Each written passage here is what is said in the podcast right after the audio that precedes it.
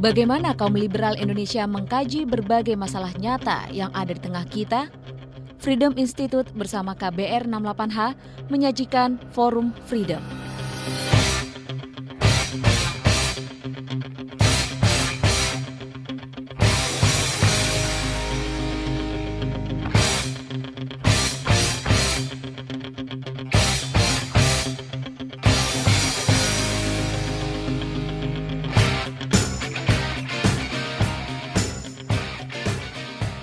Halo, selamat pagi saudara. Anda berjumpa lagi dengan Forum Freedom bersama saya Hamid Abasaib. Ini adalah acara yang disponsori oleh Freedom Institute bekerja sama dengan kantor berita Radio 68H dan dipancarkan ke beberapa puluh radio lain di seluruh Indonesia. Tamu saya pagi ini adalah Ari Perdana yang biasa saya panggil Ape. Selamat pagi. Ya, selamat Ape. pagi. Ya, selamat pagi, Mit. Selamat pagi pada pendengar. Nah, kita akan ngomong dengan tema ya kira-kira menguji argumentasi ekonomi Islam gitulah uh, karena ini sebetulnya agak terkait dengan diskusi baru-baru ini yang di juga Ari Perdana uh, jadi pembicara di Teater Utan Kayu tentang ekonomi Islam dan bank Islam dan sebagainya. Karena memang dalam beberapa tahun belakangan kita tahu di Indonesia tumbuh bank-bank syariah atau yang menawarkan sistem keuangan yang islami. Ada macam-macam dan ini mulainya di zaman masa kira-kira akhir masa Orde Baru ya dengan hmm. Bank Muamalat sebagai tonggak utamanya lalu semua sekarang bank konvensional pun punya window atau kemudian jadi misalnya kayak Bank Mandiri jadi Mandiri Syariah dan sebagainya. Pendeknya apa? Hmm, tumbuh subur. Nah, tapi menurut Ari Perdana, dia ini adalah peneliti ekonomi di CSIS, satu lembaga think tank yang berwibawa. Menurut Ape, wacana sistem ekonomi Islam itu berfokus pada tiga hal, yaitu sistem keuangan, redistribusi, dan moralitas kegiatan ekonomi. Nah, eh, sebelum saya bertanya lebih jauh, sebelum kita mengulasnya lebih jauh, saya kira eh, sebaiknya kita tanya saja pada pada AP langsung ya, P. Ya. Apa sih? Bagaimana anda bisa nggak anda menjelaskan sejarah dan munculnya apa yang disebut sistem ekonomi Islam itu? Iya, sebenarnya ada beberapa versi ya, Mit ya. Kalau ya beberapa teman yang sekarang ini mengklaim sebagai proponen ekonomi Islam katakanlah begitu ya. Ya, yang uh, argumen yang diajukan adalah sejak zaman Rasulullah bahkan di Al-Qur'an sendiri dan juga setelah itu artinya pemikiran-pemikiran klasik beberapa uh, pemikir Islam itu sudah mewarisi apa yang namanya uh, cikal bakal pengelolaan negara, termasuk di antaranya ya ekonomi. Ya, artinya bagaimana masalah mengatur soal perdagangan, mengatur soal apa namanya zakat dan sebagainya. Dan uh, artinya itu yang diklaim sebagai cikal bakal bahwa memang Islam itu mewarisi sistem ekonomi sendiri. Nah, tapi sebenarnya ya kalau ide atau jargon yang disebut sebagai ekonomi Islam atau ekonomi syariah ya itu eh, pandangan lain mengatakan ini sebenarnya bukan bukan barang apa bukan barang yang terlalu lama ya. Akhirnya paling tidak wacana itu muncul awal abad 20-an ya di Pakistan di, dan di beberapa negara Timur Tengah yang mengatakan bahwa kalau Islam itu adalah sebuah sistem agama yang sistem dan sistem sosial yang kafah, artinya komplit, komplit lengkap, ya, gitu ya, yang lengkap. Tentunya bukan hanya soal politik dan kenegaraan, tapi juga ekonomi. Nah, barulah kemudian uh, ke arah 70-an, 80-an ide bahwa ada sistem ekonomi yang benar-benar genuine Islam itu dianggap ada. Nah, Anda menyebut dalam makalah Anda yang bagus sekali dua mingguan lalu itu bahwa ini bertumbuh pada tiga hal itu, sistem keuangan, redistribusi, moralitas. Mm -hmm. Nah, apa sih sebetulnya bedanya dari sistem-sistem ekonomi yang lain? Uh, ya saya mesti luruskan dulu. Yang saya maksud bertumpu pada tiga sistem ini adalah ya kita kita kalau bicara sistem ekonomi itu kan bingung ya apa sih sebenarnya? Hmm. ya, ya uh, kita bisa bicara banyak sekali. Nah tapi dari wacana yang sekarang ini berkembang memang uh, proponen ekonomi Islam itu artinya tiga hal inilah yang paling jelas yang paling terstruktur argumen-argumennya. Ini loh yang yang membedakan Islam dengan yang lain-lain. Nah kemudian pertanyaan uh, apa sih bedanya ekonomi Islam dengan ekonomi yang lain? Ya problemnya gini, Mit. Kalau uh, kita mendefinisikan kapitalisme dan sosialisme itu juga susah kan ya. Selalu ada berbagai versi, ada berbagai varian, ada berbagai argumen, dan memang ada evolusi kan di masing-masing sistem itu. Jadi problem pertama adalah kita ekonomi Islam beda dibandingkan dengan siapa. Itu itu satu kita harus mendefinisikan apa itu kapitalisme dan sosialisme. Mana problem yang lebih berat sendiri adalah mendefinisikan ekonomi Islam itu apa gitu kan. Baru kita bisa melakukan perbedaan.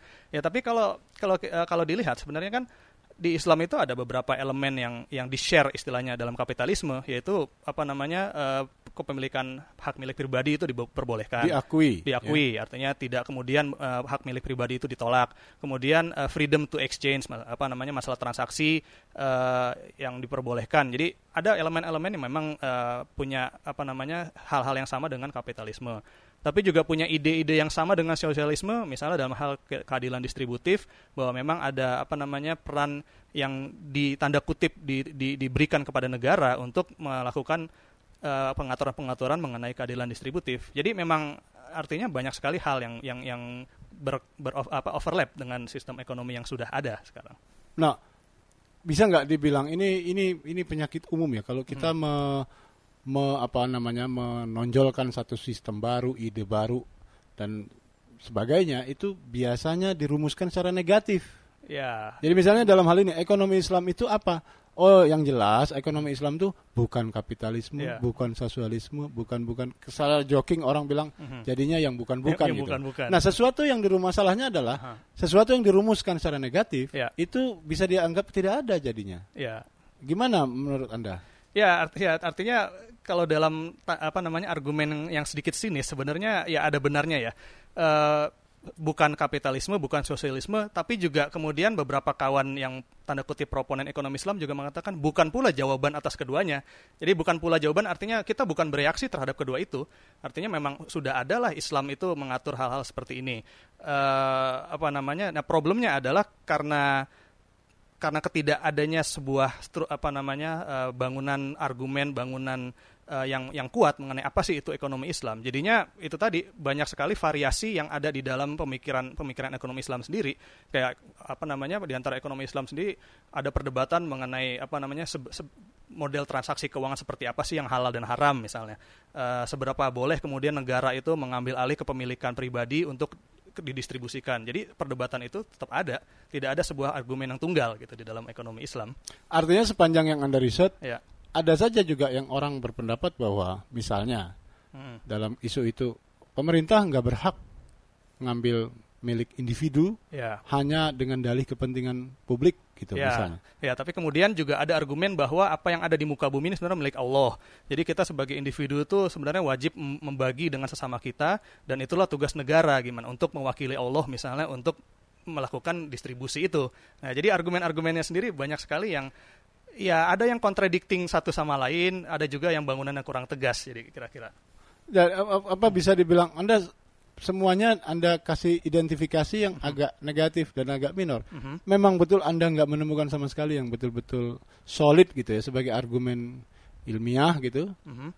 uh, ada ya dan saya juga harus memberikan kredit ya. Ada beberapa kawan yang memang berusaha untuk memberikan argumen yang apa namanya yang yang yang ilmiah artinya membangun sebuah metodologi merumuskan apa sih ekonomi yang islami itu sendiri.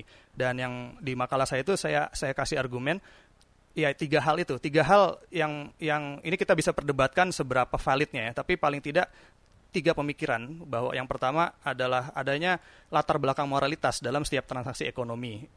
Kedua uh, masalah keadilan distributif. Dan ketiga tentunya yang paling saat ini paling established adalah masalah transaksi uh, keuangan itu mengandaikan bahwa sistem-sistem yang lain tidak punya kandungan moral di dalam transaksi ekonominya di dalam sistem lain Uh, iya, art, uh, artinya gini.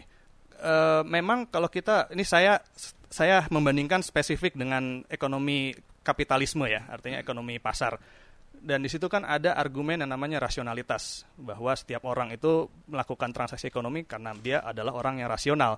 Bukan karena dia orang yang bermoral gitu. Iya, dan di sini kemudian kritik kritik dari proponen ekonomi Islam mengatakan ya orang tidak selamanya uh, rasio, rasional itu tidak tidak uh, apa namanya eh, sorry begini tidak selamanya orang itu berdasarkan rasionalitas tapi ada nilai-nilai nilai-nilai moral yang memang inherent di dalam setiap uh, individu manusia dan nilai-nilai moral itu tentunya berasal dari uh, ajaran agama Al-Qur'an dan hadis misalnya.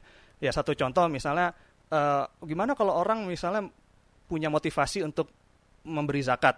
Itu kan kalau dalam rasionalitas begini argumennya dalam rasionalitas itu nggak nggak apa namanya nggak rasional kan? Karena orang harusnya memaksimalkan keuntungan pribadi. Nah itulah kenapa kemudian orang berzakat karena ada dorongan moral di balik itu Nah, jadi hmm. ini satu contoh bagaimana kritik yang diajukan kepada ekonomi mainstream, ekonomi kapitalisme, ya bahwa di luar rasionalitas itu orang juga ada nilai-nilai moral yang mendasari setiap transaksi ekonomi. Misalnya. Tapi jangan-jangan bahkan di dalam contoh zakat pun salah saya khawatir, Pak. Artinya yang bayar zakat kan tetap sedikit sekali. Ya, nah tapi ya itu itu itu gitu kira-kira. Itu satu hal ya. Nah, tapi uh, nah jadi sebenarnya gini, kalau kita bicara asumsi rasionalitas ya, pada akhirnya kan itu asumsi asumsi itu kan dibutuhkan bagi sebuah teori supaya dia bisa punya uh, apa namanya kekuatan untuk memprediksi. Ya bisa aja orang sebenarnya bisa aja asumsi itu salah bahwa orang itu nggak rasional bahwa orang itu memang punya apa namanya punya dorongan yang apa namanya keinginan untuk membantu sesama. Nah tapi kalau kita bicara teori uh, asumsi rasionalis itu membantu kita untuk memprediksikan kalau misalnya harga naik orang pasti akan membeli lebih sedikit misalnya. Kalau kemudian pajak dinaikkan orang jadinya akan uh, punya punya efek terhadap keputusan dia mengkonsumsi atau atau berinvestasi misalnya. Jadi kan itu semua adalah adalah asumsi yang di tingkat individu ya kita memang selalu bisa melihat bahwa ada orang yang memang baik hati, tidak selamanya dia berpikir cost benefit hmm. misalnya. Tapi kalau kita bicara sebuah populasi, sebuah sistem, tentunya kita harus punya asumsi yang lebih realistis, yang lebih menggambarkan orang banyak. Melihat pola umum gitu ya. Pola umum. In, in general gitu ya. Yeah. Nah, lalu apa apa saja kalau Anda kelihatannya sangat pesimistik ya terhadap mm -hmm. apa yang disebut ekonomi Islam ini. Mm -hmm. uh, apa saja sih sebetulnya yang problem-problem yang mungkin muncul kalau ekonomi Islam ini dicoba diterapkan. Mm-hmm. Oke, okay, yang pertama eh, balik ke asumsi apa namanya rasionalitas. Saya melihat satu problem adalah sebuah sistem yang didasarkan atas asumsi bahwa semua orang itu baik hati dan religius. Itu kan artinya sistem itu menganggap bahwa saya tidak akan ada korupsi dengan sendirinya karena semua orang itu religius, takut neraka misalnya dan semua orang akan menganggap bahwa uh, sistem sistem itu akan menganggap semua orang akan membantu sesamanya secara inherent, tidak perlu disuruh. Oke, okay, memang uh, mungkin saja ini terjadi ya, tapi tapi pada beberapa orang pada beberapa orang saja. Nah, kalau kita bicara populasi, kita bicara sistem kenegaraan, ya tentunya asumsi itu tidak akan memberikan insentif yang cukup bagi tiap orang untuk apa namanya untuk berzakat, untuk untuk mencegah korupsi dan sebagainya. Iya, artinya itu uh, itu itu salah satu yang Artinya asumsi yang mm-hmm. terlalu baik ya, pada manusia asumsi itu, yang terlalu baik itu akan memunculkan masalah. Untuk memunculkan masalah, artinya dia tidak bisa menjadi sebuah sistem yang efektif dalam mengatur bagaimana orang itu harus berbuat. Hmm. Nah, beda kalau kita menganggap bahwa orang itu misalnya punya punya apa namanya punya insentif untuk melakukan korupsi, tentunya kita akan membangun sistem yang bisa mencegah atau memberikan disinsentif hmm. bagi orang untuk melakukan korupsi. Dengan dengan asumsi yang luhur tadi, hmm. Anda mau bilang bahwa nggak perlu nggak ada kebutuhan untuk membangun tidak ada kebutuhan untuk membangun sistem. Itu problem satu problem kalau kita lihat dari apa namanya asumsi rasionalitas dan moralitas ini. Baik pak. Kita akan istirahat sejenak. Okay. saudara anda masih bersama saya Hamid Basyaib dalam forum Freedom. Dan tamu saya adalah Ari Perdana. Kita akan berjumpa lagi setelah yang satu ini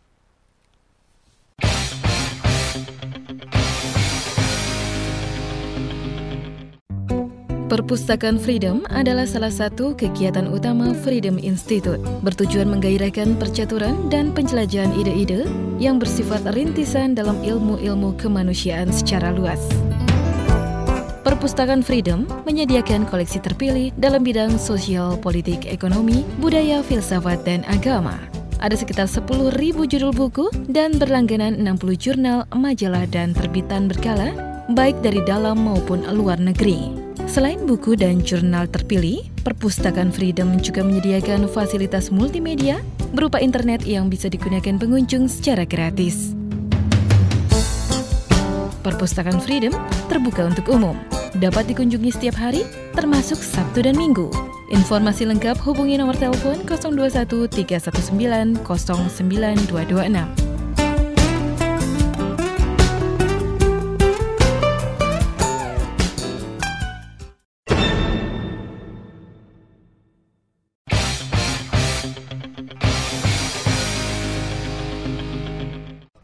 Halo, selamat pagi lagi saudara Anda kembali bersama saya Hamid Basyaib dalam Forum Freedom. Tamu saya adalah Ari Perdana. Tadi Ari Perdana atau AP sudah menjelaskan banyak hal uh, mengenai ekonomi Islam dan intinya adalah dia agak pesimistik terhadap efektivitas uh, sistem ekonomi Islam karena apa basis filosofisnya uh, mengasumsikan sesuatu yang tidak realistis gitu ya secara ringkas uh-huh. tentang manusia. Manusia oleh dalam perspektif ekonomi Islam diandaikan sebagai makhluk yang luhur dan suka menolong dan sebagainya yang tentu saja itu benar pada skala individu tertentu tapi bagi apa kalau kita ngomong sistem itu artinya kita ngomong tentang populasi, tentang satu apa tentang manusia in general, manusia secara umum dalam bentuk masyarakat dan sebagainya. Jadi bukan ya. individu-individu yeah. yang dari satu persatu tentu saja uh, banyak yang baik ya. Nah, itu yang diragukan. Tapi sekarang masalahnya apa? Mm-hmm. Itu yang Anda kritik itu asumsi ekonomi Islam yang naif atau yang menganggap manusia itu luhur semua itu justru uh, oleh para proponennya dianggap justru adalah aspek keunggulannya mm-hmm. dibanding sistem ekonomi yang lain. Ya. Gimana itu Anda ya, melihatnya kalau, itu? Sebenarnya gini, kalau kalau saya melihat ya, uh, kalau kita bicara sistem, apakah itu sistem ekonomi, sistem politik, sistem apa pun ya, kita kan tidak tidak bicara satu itu lebih unggul karena dia lebih luhur, lebih mulia ya. Tapi dia satu itu lebih lebih bisa lebih baik karena dia bisa lebih efektif. Dan kalau dia lebih efektif, artinya sistem itu yang akan lebih bertahan, sustainable. Efektif itu dalam arti apa, Pak? Dalam Dal arti me, apa mengakomodasi aspirasi-aspirasi Pertama dalam memberikan insentif yang benar bagi tiap orang untuk jadi kan gini, kalau kita bicara sistem ekonomi, ada motivasi pribadi. Ya, tiap orang anggaplah mem memiliki kepentingan pribadi, tapi juga ada tujuan uh, apa namanya keharmonisan sosial. Kalau saya apa namanya buang sampah di halaman saya, makanya secara secara pribadi saya untung, tapi secara ya, masyarakat itu bisa kebanjiran. Nah intinya kan gimana supaya motivasi sosial itu bisa koheren, bisa sinkron dengan motivasi pribadi. Nah, itu yang itulah fungsinya sistem. Nah, kalau kemudian sebuah sistem itu mengasumsikan semua orang nggak akan buang sampah, hmm. ya kan? Ya, tentunya tidak sistem itu tidak tidak tidak berusaha membangun mekanisme supaya orang yang buang sampah itu ditindak misalnya. Ya, artinya bisa bisa saja sistem ini berjalan tapi dia dia mengandaikan sebuah masyarakat yang betul-betul sudah dengan sendirinya baik, sudah dengan sendirinya religius, sudah dengan sendirinya ya itu tadi luhur itu. Nah, jadi artinya uh, sekarang kita bicara realita, apakah manusia yang kita lihat sekarang ini semuanya seperti itu luhurnya kan? Nah, itu yang yang ya mungkin aja 100 200 tahun lagi semua orang akan religius dan itulah sistem ekonomi seperti yang diasumsikan dalam sistem Islam ini bisa berjalan. Ya, tapi artinya itu bukan sebuah jawaban atas masalah yang kita hadapi saat sekarang. ini. Iya. Saya sendiri pasti jelas sekali sangat ragu itu kalau iya. 100 200 tahun Hmm. Lebih baik dalam arti itu yeah. mungkin malah enggak ya. Iya, dan satu lagi, Mit. Artinya kalau kita bicara ekonomi secara secara spesifik ya. Kita kan artinya bicara motivasi orang itu apa sih? Motivasi orang itu dunia atau akhirat. Ya apa namanya ada tentunya orang juga akan menyeimbangkan ke sana. Nah, sistem ekonomi religius seperti sistem Islam ini bisa jalan dengan mengandaikan satu hal, ada revolusi sosial yang begitu besar yang membuat motivasi orang itu benar-benar akhirat jadi orang rela mengorbankan kepentingan dia sekarang demi akhirat. Nah, itulah kemudian apakah asumsi itu ya yang bisa kita terima saat ini dan saya terus terang sangat meragukan. Nah, sekarang kita masuk sedikit ke level praktis. Ya. Sistem ekonomi Islam mengasumsikan juga mhm. bahwa sebetulnya ini bukan sistem ekonomi Islam saja ya, ya. tetapi semua penganut Islam lah katakan mm-hmm. ya, uh, yakin bahwa uh, zakat itu mm-hmm. uh, lebih baik daripada sistem pajak. Ya zakat itu kan persentasenya dua setengah persen dan yeah. itu persentase minimum gitu ya. Mm -hmm. Kalau di dalam sistem apa Islam yang Syiah misalnya mm -hmm. bisa berlaku humus gitu 20 persen malah yeah. seperlimanya. Tapi oke okay lah kita omong mm -hmm. yang mainstream yaitu dua setengah persen dan yeah. itu dianggap lebih unggul mm -hmm. daripada sistem pajak negara. Mm -hmm. Apa betul sih dari sudut eko, ilmu ekonomi bagaimana nih? Ya sekarang kalau kita bicara zakat taruhlah zakat penghasilan dua setengah persen. Dan dan pajak penghasilan yang ada sekarang tarif minimalnya berapa misalnya? 10 persen. Ya tentunya dari segi apa namanya dari segi dari segi angka ya zakat itu tidak bisa menyelesaikan problem ketimpangan kan? Itu itu satu dari segi angka. Nah tapi terus terang kalau saya bicara zakat, uh, beberapa kawan tuh menganggap bahwa zakat itu secara apa pun berbeda dengan sistem pajak dan subsidi di sistem sekuler ya. Nah bagi saya, saya terus terang tidak bisa menemukan argumen yang kuat untuk mengatakan bahwa zakat dari sudut ilmu ekonomi ya. Ya dari sudut sudut ilmu ya. ekonomi, saya tidak bisa menemukan argumen yang kuat bahwa zakat itu beda dengan pajak.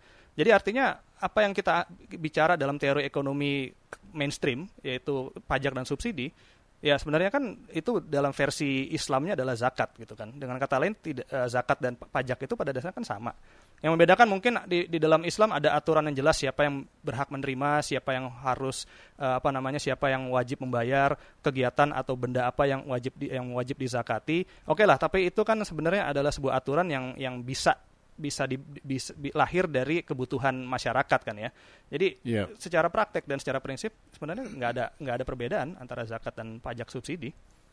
Artinya apa? Eh, kalau menurut saya sih, menurut saya sih itu kan satu itu imbauan moral. Yeah yang uh, konteksnya adalah satu sistem masyarakat yang masih sangat sederhana ya mm -hmm. di Madinah abad ke-7 Hijriah bayangkan ya. Ya, ya dengan kata lain gini, uh, itu kalaupun zakat itu dijadikan kritik Islam terhadap apa namanya uh, inequality dari kapitalisme, ya pada dasarnya sebenarnya kapitalisme juga punya jawaban dari dalam yaitu pajak dan subsidi.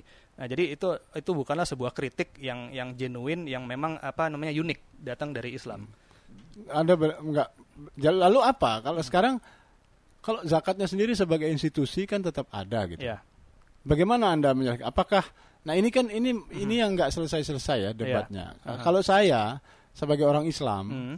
uh, ada kewajiban agama saya yeah. mengharuskan saya membayar zakat. Yeah. Zakatnya macam-macam itu Pak kan Anda yeah. tahu zakat uh. zakat fitrah yang zakat paling sederhana beras sekian kilogram, uh. zakat mal, zakat harta saya. Yeah. Zakat malnya pun dibagi lagi, ada hmm. yang benda bergerak, benda tidak bergerak, zakat penghasilan hmm. dan sebagainya itu juga ada semua. Yeah. Nah, sementara itu saya sebagai warga negara juga diwajibkan membayar pajak. Yeah. Yang itemnya sama juga tuh kecuali uh -huh. zakat fitrah. -hmm.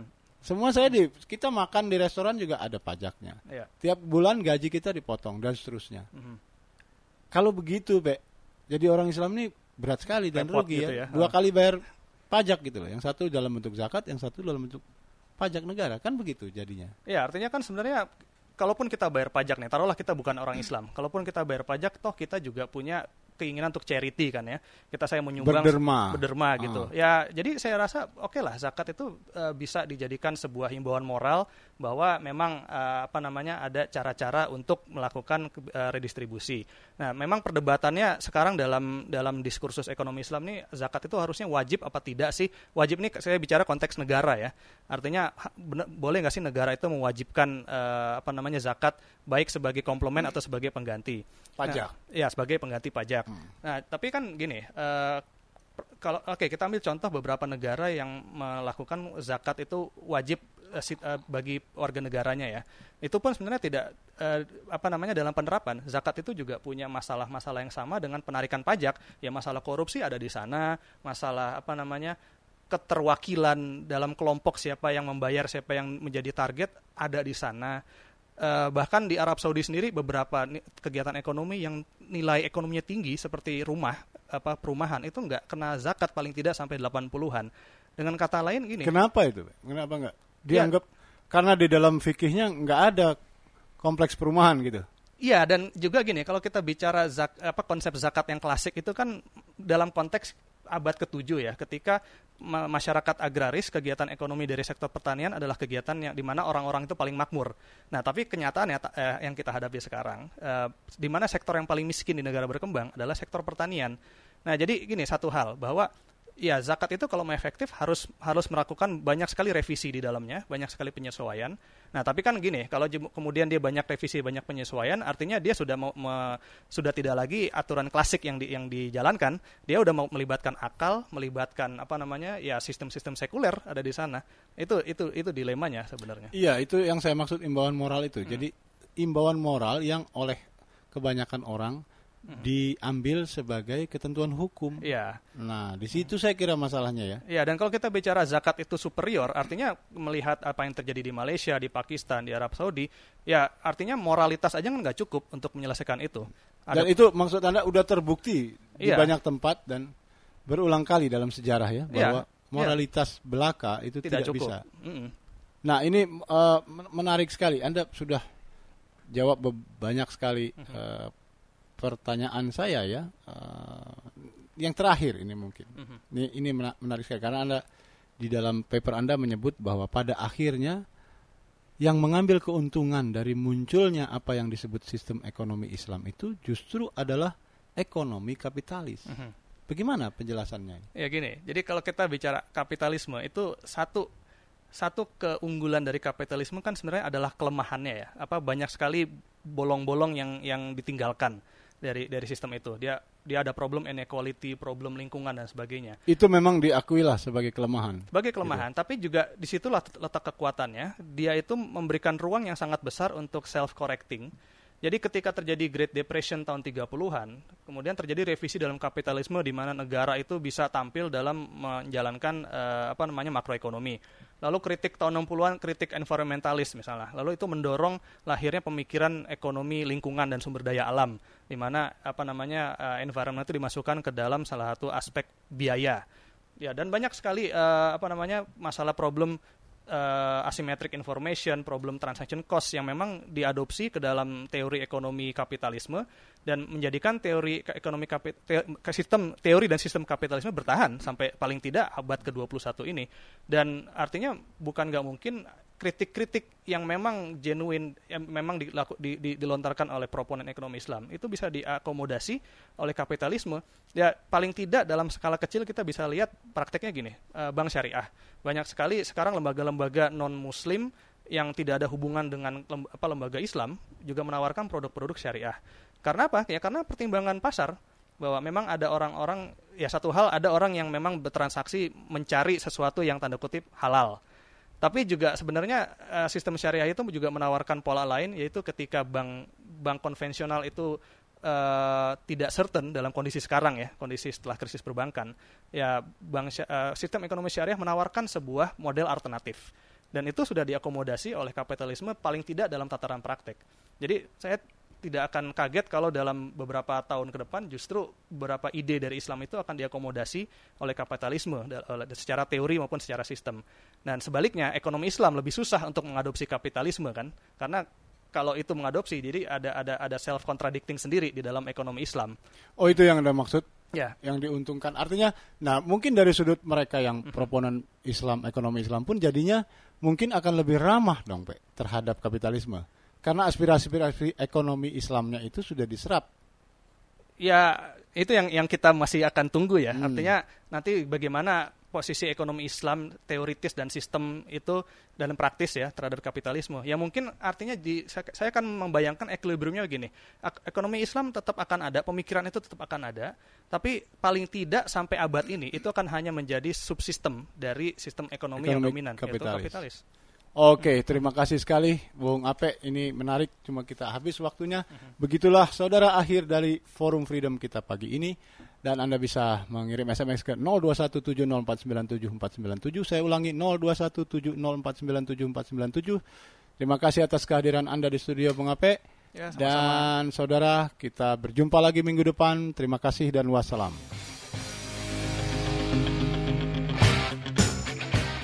Anda baru saja menyimak Forum Freedom kerjasama KBR 68H dengan Freedom Institute.